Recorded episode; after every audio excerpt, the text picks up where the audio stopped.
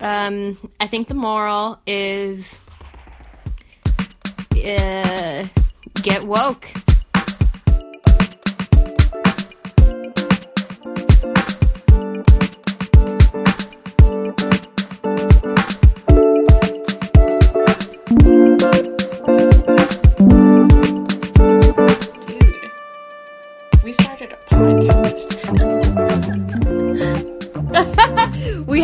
Haven't anything yet, so like we have we have the the the building blocks Yes. to a podcast. So we will publish audio. things after this one. song. Definitely publish it. Yeah. So Okay. yeah. Sounds good. What else? Okay. What What have you been doing today? Um, so let's see. So today, what I've been doing is watching a lot Oh. of Criminal Minds, and I know that, that it's not it's not highbrow TV or anything like that. But I just I love everything about it. I love the crap music, the like and like it it's you know perfect timing for whenever they're like you should take note of this, right? Because somebody will say something like I don't know where my child was, and it's like and you're like oh my god they totally know Oh, where their damn. child was, and you're like ah, and it's it's just like plays with your emotions exactly correct correctly and um, i just love everything about it. I love that it's all about these serial killers and they're like we have to find this profile. But the profile is literally always like we we expect it's a white man suffering from narcissism. He's 20 maybe 30 and he's That's killing it? people right? And i'm like i'm like obsessed you know? I don't, I don't know what to tell you. One of my favorite parts is that they have this woman on it penelope and she's like their data guru person. And she has like like maybe she has like maybe 12 monitors in this like room that she's in and like a tiny little keyboard. And they're like they're like garcia we need license plates of blue sedans in the city of philadelphia. And she's like i got you boo. And then like she just types a bunch of stuff and a bunch of stuff come on her screen. And then within like three seconds she has like lists of names Huh. that they should follow right and she's just like really good at like web scraping the web and i'm like that's the type Oh, of data tight. You wanna be a scientist I wanna forensic be. data scientist? i want to be like penelope no i just want to be as good at my job as she is all that stuff in the media, right? I know it's like TV I magic, always laugh at. hmm Okay, I'm gonna talk like this. All so, right. we're speaking about criminal minds. What else? Remind me what we were talking about. I think you were going to tell me that you think it's funny when they're yeah, like the and video in. photography, like zoom in. Yeah. That's not possible. So, along the same lines, I think that data scientist who can pull up a like a targeted list within three seconds is also not possible. It's it's absolutely not. One of my favorite things is like in the first episode or maybe the second, they're looking at potential places where this this uh, serial killer could have gone, and they open up this computer screen and they're like, this program maps the potential or like runs this like model that maps like the potential places he could have gone, and like the model is so fucking fast. It like but they would have had to like fire, four seconds, file a, and I'm like, a warrant yeah, with Apple first.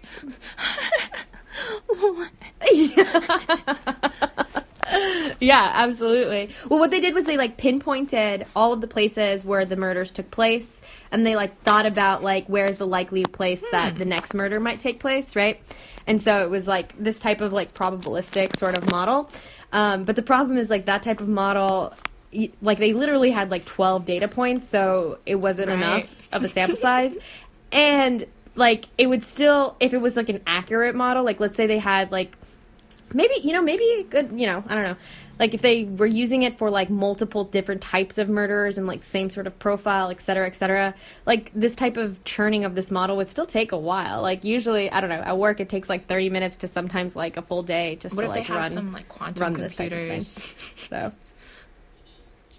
you know in 2005 i hear those were really ah! big so oh, Damn.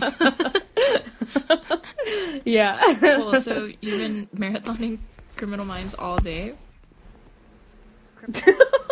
yeah. Uh, that's literally it. I wish I could tell you something more interesting, but that's my life. I've decided, like, you know, maybe I am very basic. We talked last time about how Uh, I was like, I'm not basic, but like you know, maybe it's okay. I think maybe it's, okay, okay to, be a little down basic. and relax. I, I really want to schedule a day to do that soon. Yeah. Let me tell you, I don't know if you've heard of this show called Criminal Minds, but it's a great way to passively to just waste an Yeah. entire day, you know? That's uh, what I'm cool. into. Yeah. I really like that.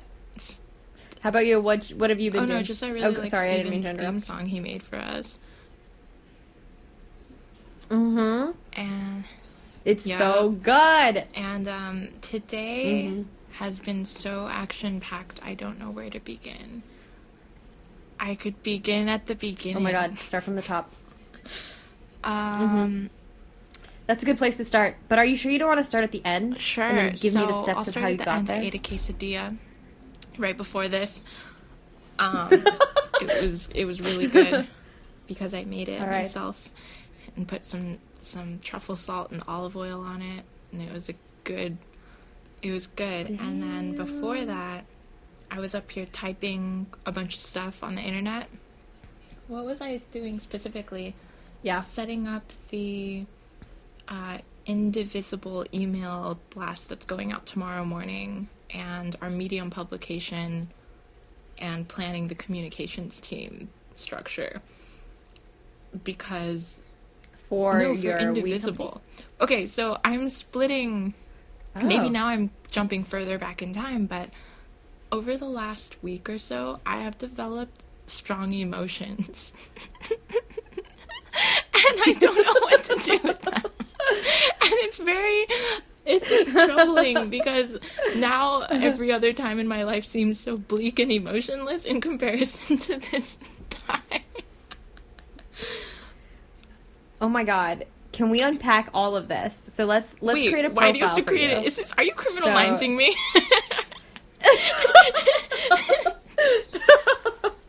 Sorry. Okay, I'll resist the urge. Is that All what right. you're saying?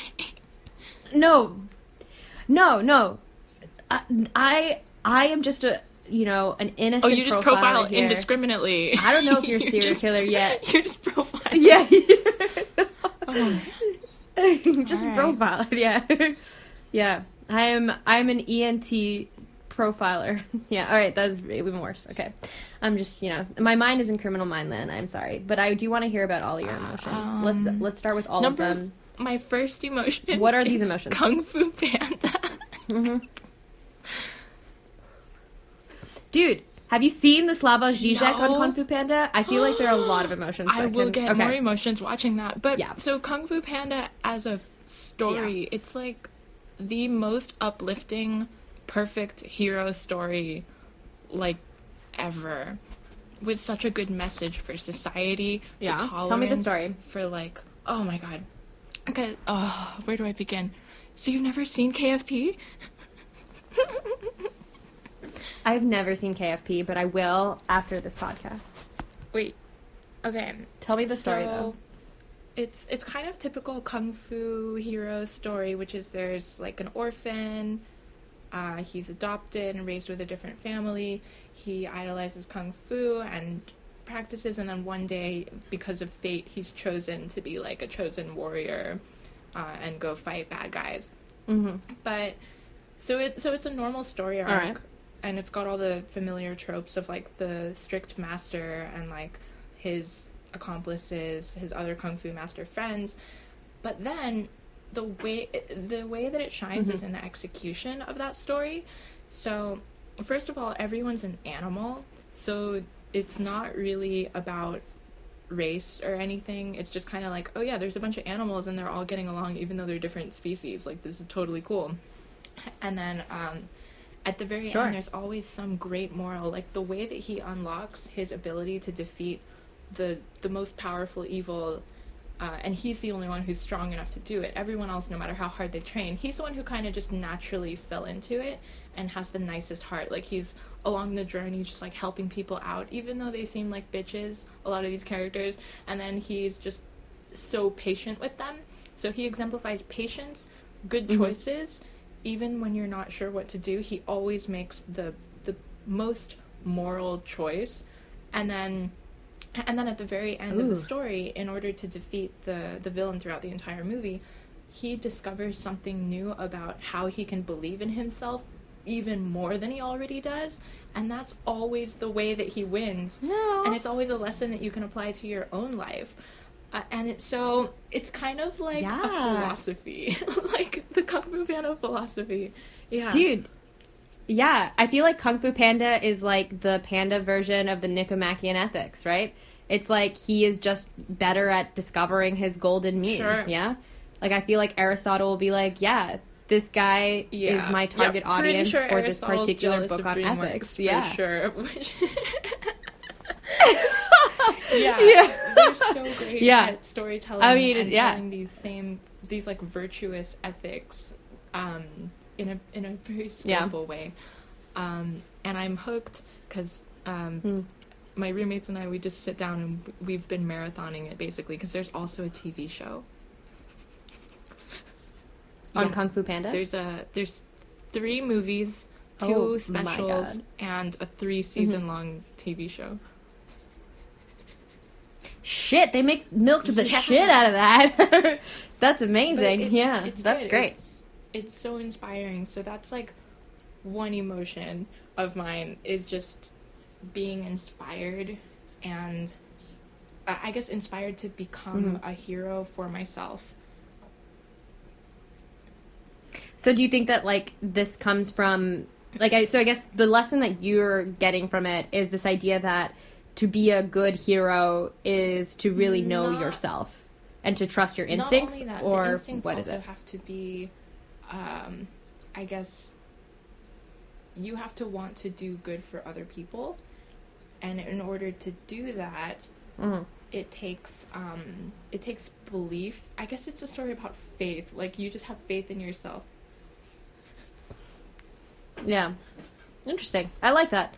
Yeah, I think like that's been always my well, I guess I've always like made it a more boring read of like the Nicomachean ethics where I was like I'm always like, damn, if I eat this bagel, is this a good habit that I'm developing? And as such, it, like if I ever get into a situation where I have to make a good decision, will this particular bagel make it does this Oh. like, you know, eating of this bagel make it so that I'll make a good decision later on? So like it's like a, a cultivation of the right habits because in, Got it's in the habits That's that make you like a a good, good person of some sort.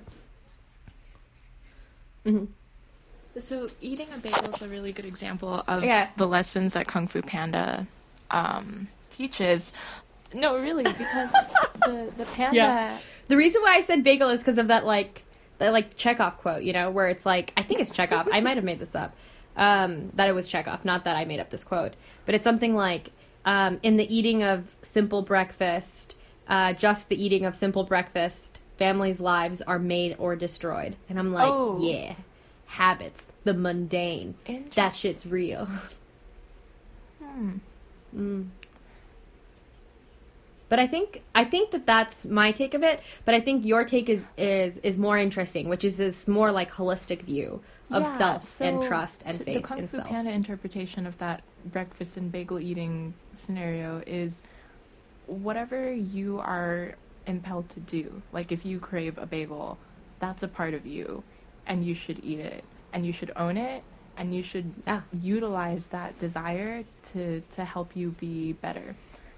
Like he he uses Yeah, you gotta be you gotta be nourished to help that, people. This You know. guy, this panda, has an eating problem. Like he binge eats everything, but then they ended Oh. up harnessing that to train him in kung fu skills that are unique to him. Yeah. Oh. Oh, I love it. So it's like a pure understanding of self. And it seems like because he was so pure in his understanding that that's why he was like uniquely fit to solve this like battle Yeah. of this villain.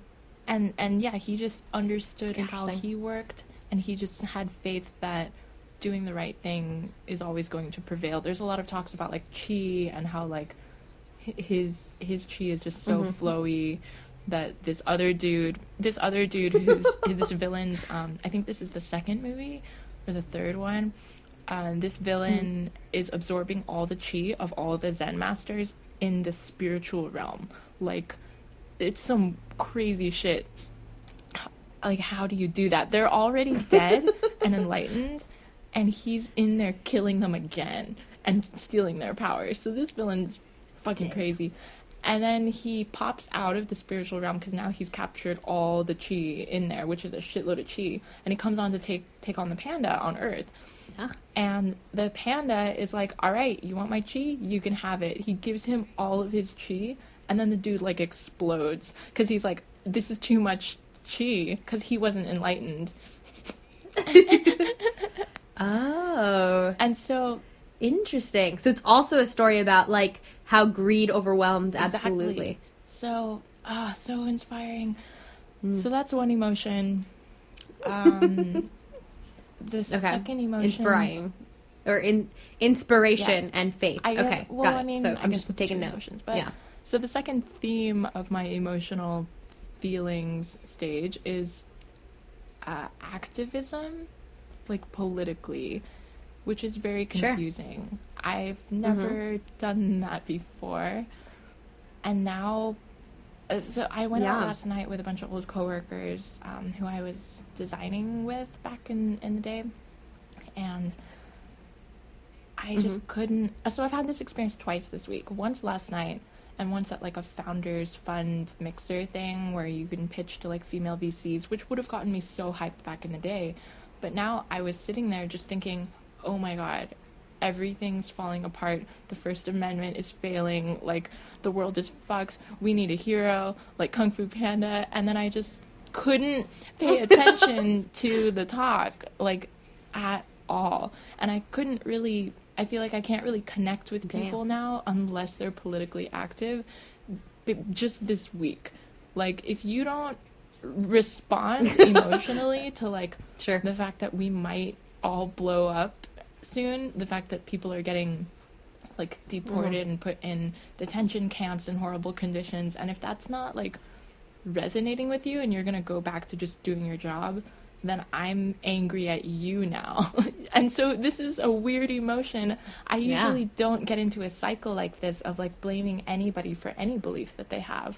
I'm usually pretty open about Mhm. non-judgment but now i feel this intense laser beam of judgment coming out of me and it's kind of uncontrollable. Damn. I mean, like, I think it's like totally a valid feeling, right? I feel like um, there's like that. Uh, I think we read it in high school, Oh, like yeah. the Elie Wiesel Night? thing, right? Where it's like the the enemy of of love, yeah, isn't hate, Mm. it's indifference. And then there's like that whole like Hannah Arendt talk um, about how evil is actually embedded with what like the uh, banal, Angela right? Merkel That's, I think, said like the banality some, of evil. like a Holocaust anniversary thing. She also said something along those lines. Yo. Well, uh, she was definitely quoting from uh, Hannah Oh, Arendt. okay, I got all it. I'm saying. Yes, time. Yeah. yeah. Yeah. yeah. But it's it's totally valid. Like it's so crazy, right? Like I I read these stories about how like the new memo about um, what to do with people who are here illegally and how it's basically like now open season for these people, right? Where like they are now uh, in the state where where if they get raped, if they get robbed, anything like terrible that happens to them, like they can't call the cops because there's like fear of deportation Oh, because there's no clear guidelines of like whether or not somebody is going to be deported because they're a criminal, but it could be like literally anyone, children, families, Ah. moms, grandmas, etc. And it's just like despicable because it's, they're human. It We're all so human. God damn it. Yeah, it's And It's fucking terrible. I was thinking, um, driving in San Francisco, uh, it was Saturday Mhm. night, so all these cops were like driving up behind me and trying to like intimidate me with their tailgating tactics to make me drive Mhm. faster so they could maybe pull Mhm. me over. And I was like, come on, guys. Um, you guys have nothing to drive do on a Saturday night than to like look for drunk drivers. Like, isn't there some some like woman who's been beaten who needs your help? Isn't there some like someone getting robbed somewhere? Like, can you go like be like protect citizens instead of trying to like arrest us for having fun? I mean, not that I was driving drunk or that I condone that, but like. You know, it just made me suddenly realize You- like I don't yeah, know how I, I get what you mean. thought about this enough given all the police brutality stuff that's been happening. I feel like I've been kind of ignoring it and like yeah, that sucks, but cops are only Mhm. bad when they kill people. And now I'm really kind of flipping it and being like, wait, the whole way the system is set up is not through a, a place of like caring about people. It's it's like enforcing laws and and that's just oh Right. Yeah. I remember hearing this podcast. I don't remember which one it was. It was probably like, I think it was This American Life. I'm not sure. Um, I'll, I'll try to find it for you because it was really good. And it was talking about like uh, uh, police and, and communities and whatnot. And if I'm remembering it correctly, which I probably am butcher, butchering it in some way or another, um, it was talking a lot about how some of the places that have um, gotten uh, like better in terms of like their relationship with the community and, and police and whatnot have been the ones that encourage police to actually go out into the public um, and just talk to people like in normal ways and that you you make sure that people have different like shifts Okay. right so that way like you're not just you mean like What- how tech companies sometimes Oh. make their engineers go talk to the users? But actually, yeah. But it's so true, right? Like if you're if you're an engineer at Google and like you're making you're making software and your only users are other Google engineers, but your target market is like everybody that ha- mm-hmm. owns a computer, like you're definitely not going to understand the normal computer user because you're a, you're going to Yeah, be using it a little bit differently, Which- right? Which also reminds me I think that's totally valid. um, yeah. this week I've discovered Slack is actually not easy to use. Um, which is weird. See, What? so you don't believe this because Slack only gets good press, right? No. um, it it gets press for like good design. Well. I use Slack every day. You use it. Everyone you work with uses it. It's like figure outable Mhm. and better than the competition. But in in this indivisible group, which is made up of just regular people who live in Oakland, we invited everyone to a Slack group Mhm. instead of Facebook because we don't use Facebook that much. But Yeah. everyone's like resistant to using Slack. Um, like only 50% of the people that we invited actually created accounts. And a lot of people, once they open it, they're Mm. like, wait, how do I use this? And then in talking to people in person and saying, like, hey, yeah, that's a great idea. Can you Slack me? And they're like, how do I do that? And I'm like, okay, let's open up our phones together and I'm going to show you how to scroll all the way down on the left hand column after you find the left hand column and click direct message, but only the title, not the plus, or, or I guess you could click the plus, but not the underneath Right. part. And then you type and search a name. And then it just made me realize, okay, that's like one, two, three, four actions on a mobile phone to open a new message. So I feel like I've been swayed by Yeah. the whole like Slack is great thing, but from an objective UX standpoint, if Mm. your app is about messaging, shouldn't new message be like one or two taps away? I thought Slack though was less about like the direct messaging aspect and more about the channels, right? And so it's more about like being able to very quickly have groups of channels similar to like a chat room. True, Um, so that you guys can talk Yeah, about like specific still- things to that. Even So, like, if you look at the competition for is that- hard for these people. Yeah, because if you press a plus sign, then it creates like an entirely new channel rather than adding a channel that you're looking for. yeah, just for. the tap target's really small to me. to, to click on the list of all channels. So, whatever. Just Yeah. interesting tidbit that, yeah, if if you're making a service for everyone, That's fair. maybe test it with more people. Absolutely, absolutely. I feel like I feel like Slack works really well in like dev teams who are used to things like either IRC or forums or stuff like this. Um, you know, kids kids that when they were younger were like all up in those like Mhm. chat channels and stuff like this. I don't know if it works for for many other people. I don't know if Slack's trying to be for for everyone, maybe but maybe if they you are. look at Yeah. their homepage, they have um, their hero image. Actually, I think they changed it like last month or the month before. But prior to Mm. that, every time I had opened their homepage, it had a photo of like space or like NASA, and they were like, "Yeah, people Oh. at NASA use us, so like everyone else can too." right. If it's good for rocket scientists, Yeah. it's good for you Um, too. so That's a good message. I don't know. I don't want to talk too much about Slack. The Mm. The indivisible group thing is like the coolest thing that I'm doing lately. Yeah. Yeah, tell me about it. Um, It's just resisting Trump. There's a handbook you can guy- download online.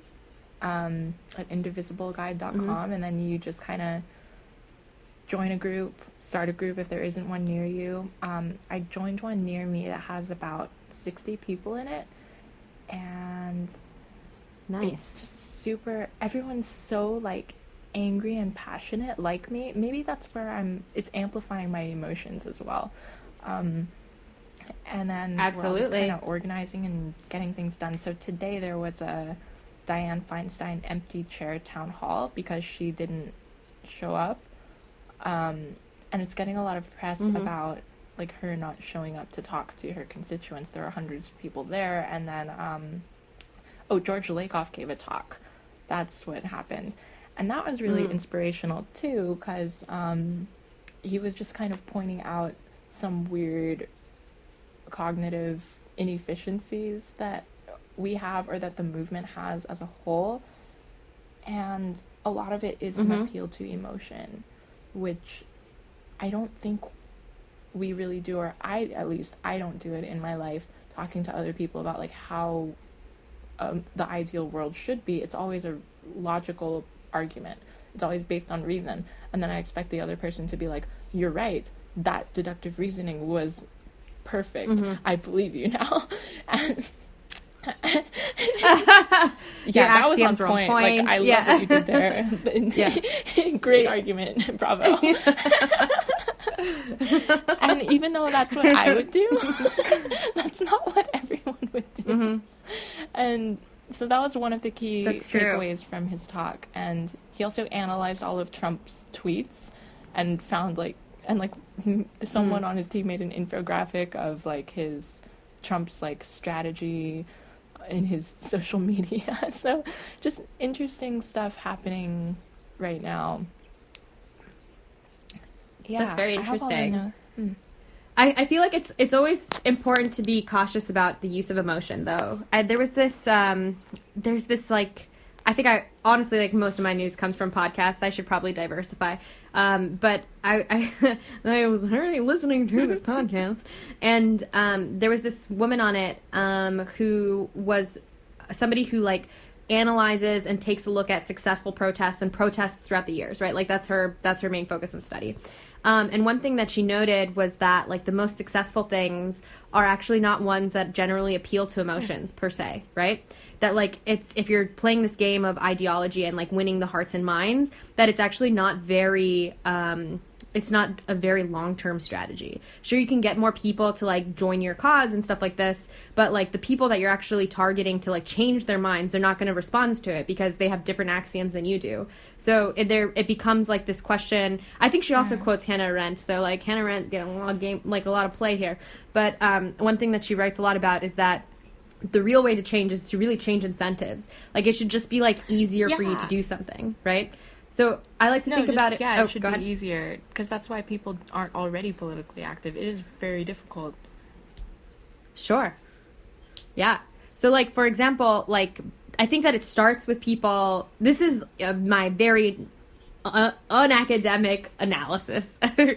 so, I think, like, let's take a look at something like uh, sustainable foods. Yeah. So, the moment I think that that movement wins only and only if you have the ability to get sustainable foods very easily at like fast food restaurants and bodegas, right? It's not in the Whole Foods and things like this, right? Sure, it's like you're making it easier for like a certain type of consumer to buy better things, and like if people can very easily go into like a Starbucks and say and buy like a fair trade coffee, and that's just like in their general routine, then you're like starting to win the movement. Yes, there needs to be people who are like very critical about this and make sure that it's not just a marketing play, etc. But it has to be in the incentives of the people that mm-hmm. have the most power, right? So if like McDonald's, McDonald's like um, for example was very receptive to this, right? They bought Chipotle because people were like, I want my foods to come from a certain place. I like the way Chipotle tastes. I like this kind of like slow fast food thing. And I think McDonald's has done like a lot of stuff in terms of making sure that their beef comes from sustainable farms and stuff like that, like around the world. Um, you know, I'm I'm a vegetarian, so I don't eat I don't eat meat, so I don't actually I didn't really know know. McDonald's used, But at the same time, like- burgers. like, right. So I eat McDonald's every day, right? yeah, yeah. That's fair. Yeah. Um, but I think that that's I think that that's where it's won, right? It's one in the boring tasks that people do on a daily basis. It's not one by like yelling at people. I mean, you start. I think you have to start with it by yelling at people, getting enough people angry that companies are like and individuals are like, shit, I should think about this. But there's that aspect of like, I've thought about this. Now what? And if it's harder for you to make a good decision than it is for you to make a normal one, it's not Exactly. nothing's so gonna that's change. the part that I also thought was the biggest um, hurdle to getting people to actually take action instead of just being like, "Man, the world's fucked." All right, let's go smoke some weed and watch a movie. yeah. or or let's go play some video games. so Yeah. Let's have Yeah. sex. and Let's get like, on Tinder. world's Yeah. Yeah. like always thinking that in Mhm. the background. Mhm. So I I see it in myself prior to this week, and I see it in almost everybody around me, and I think as part of this, like, Yeah. I'm going to be learning, and I'm going to be angry, and I'm going to be surrounded by angry people at the, at these events. But then, um, midterm, like that's my short term, but the midterm plan is like come up with some kind of solution from a UX perspective that will actually solve this pain point. Um, so Sure. Which pain point? Sorry. Uh, you need to make it easy to make a good decision rather than just a normal one, and Yeah. have it be very accessible to and, and very easy on a fast food level, like It's fast too- food voting or whatever. Sure. Yeah, for sure. But I think you're being too broad though. What's your What's going to be your first topic that you're going to like tackle? Um, I think the the gap between getting angry, knowing you should be talking to your senators, and then not actually doing it. So the same space that um, I see. apps like Countable are trying to work on, or like even Change.org. hmm Um, any anything that's just trying to take an Mhm. idea and turn it into something that is connected to Congress. I see. So you're thinking like basically like I imagine it like um like you Google something like angry or like like uh deportation and like the first ad that pops up is like call your senator and you click to call like using Google AdWords and like that's call? that's the thing. right, we could do a click to call campaign. Yeah. Um, I have to talk to. Uh, Yeah, for sure. yeah, I'm gonna call an attorney soon and figure out. I have like five different ideas on this. Um, one of them is something like Mhm. that, which is like calling, um, calling a senator. But I think that a lot of people would not actually call, and I want to see if it's legal Mhm. to pay someone else to call for you. so that's one way to solve the problem, right? Because I was talking Sure. Like a TaskRabbit specifically for like, Yeah, for, like- for like activism. Like, I want to be I want to do some activism, but I want somebody else to do it for that me. just fits- it's like the bougiest thing I I've ever heard, but I love it. Continue. we see all these like on-demand delivery apps. Why not just have a virtual assistant who you can tweet articles at, and then they'll create some sort of mosaic Mhm. of your political preference, and then call senators on your behalf, and then you'll get a digest of like, hey, here's all the senators that were called on these issues that we think you care about. oh my god, Um, that's incredible. yeah, so, but I just Yeah. don't know if it's legal. I know it's legal to call a senator on behalf of someone who's disabled. Um, I found that online, but I need Yeah. to call a legislative attorney hmm in order to see if it's legal to have Mhm. a, a subscription service. I mean, I know that like I know that it's legal. Or so sorry. I'm sorry. I know that um, calling is more effective. Yes, at least I- that's I what a bunch of articles online that, say. yeah. But maybe like, yeah, but maybe like the email approach could be fine too, where like um, you can draft emails for people, they can review them, and then you can have them send it. So at least like that could be your like your beta version, which is like like an email an emailing platform where maybe you like take a survey, you give it the articles, you have some like machine learning that like helps people decide or helps like decide like what type of issues are important to them and then it helps craft some emails and then you can like go through the emails and be like yeah i want to send Sure. this i want to send That this i don't want to send this i, want to send this This all hinges on Yeah. two things. Um, one of them is the legality of this, Mhm. like how much can we do for another person Right. legally, and the second thing is how Mhm. do members of Congress actually want information presented? So right now, I know that when you call an intern's Sure. like tallying your vote next to like a specific issue, and they make sure Mhm. you fall into a certain bucket. So the instant metaphor that I thought of from the tech world is like, oh, customer support, and like they just need to get on like Zendesk Yeah. or something, and then they can have statistics. On, in a little dashboard. And sure, yeah. So that must be why they hate getting right. calls, right? Have like their their Chartbeat and like yeah, mix exactly. panel so just to see like yeah. software solution we build Uh, on the Congress side that feeds our insights directly to them. And then as a as a business, Sure, we yeah. could have a relationship with them and be like, hey, we show up at your office every so often and just present our report in a more fun way to so that you know, hey, there's like ten thousand people who believe this. Because I I think that if I make it really fucking easy Yeah. and well designed, posted on Product Hunt, a lot of people are gonna use it. No, absolutely. Wait, I want to help. My secret dream is to be Edward Tufte. So, like, if I can help in any way, like, I'm gonna start taking a design Wait, class soon, who? just so I like don't suck Edward at it. what? Um, Edward Tufte, Tufte, T U F T I'm not E. familiar with this guy. How'd you learn about him? Yeah. Oh, he's like a data viz Oh, I see. god. Like, Yeah, most of his yeah. images are. Yeah, he runs like these workshops, and he has these. Yeah, he has like these really wonderful books that are just about like the visualization of data in ways that get you the information as fast as possible. So he has like a lot of like like yeah, it's like pseudo Zen stuff, like um, as little information um, that only the information that needs to be presented, like what you label, what you don't label, the use of color, etc., as a way to like get you the like information that. as fast as also possible. A hilarious. I'm scrolling his Google Images right now, and there's one of him like holding his hand out like this. Yeah. Next to another image of like a Yeah. crazy graph, so it looks like he's shooting the graph out of his hand. I mean, that's yeah. He is the Super Okay, Saiyan cool. of data. You know.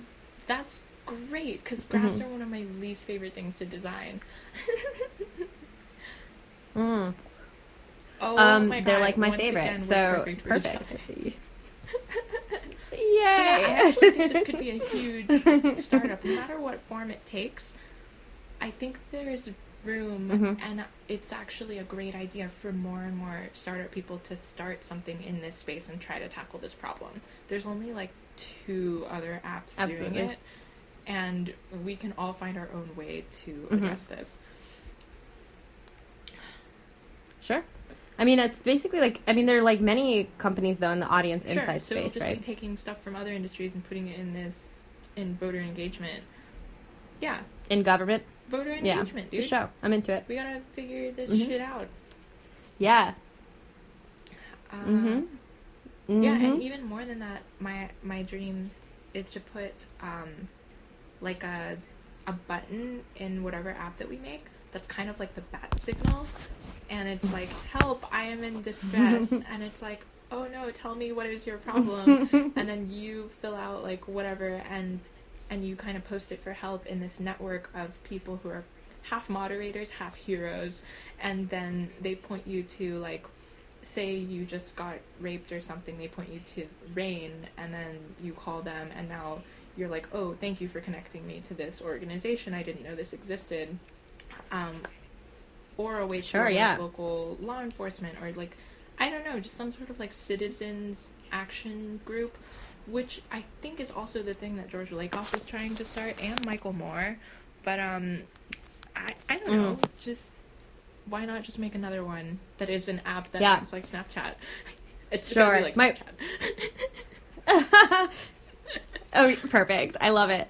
I, I think that's that's always good. I worry that like it's sometimes easier to just like start these type of things within apps that already exist. Like I know like the alt right got pretty important with Twitter, Reddit, and uh, like probably 4chan. I don't know.